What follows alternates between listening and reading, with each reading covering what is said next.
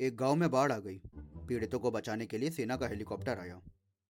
उसी गाँव के सरपंच से एक मीडिया कर्मी ने पूछा, आपके गाँव में तो जनसंख्या सरकारी रिकॉर्ड के अनुसार मात्र 600 है, लेकिन सेना का हेलीकॉप्टर अब तक लगभग 1200 लोगों को निकालकर बाहर कर चुका है। ये कैसी गड़बड़ है? तो सरपंच जी बोले, आ, सरकारी रिकॉर्ड बिल्कुल सही है साहब। यहाँ छः सौ ही लोग रहते हैं। असली बात तो यह है कि हमारे गाँव में पहली बार हेलीकॉप्टर आया है ना, इसलिए आर्मी वाले इधर इन्हें निकालते हैं और उधर ये फिर से कूद जाते हैं।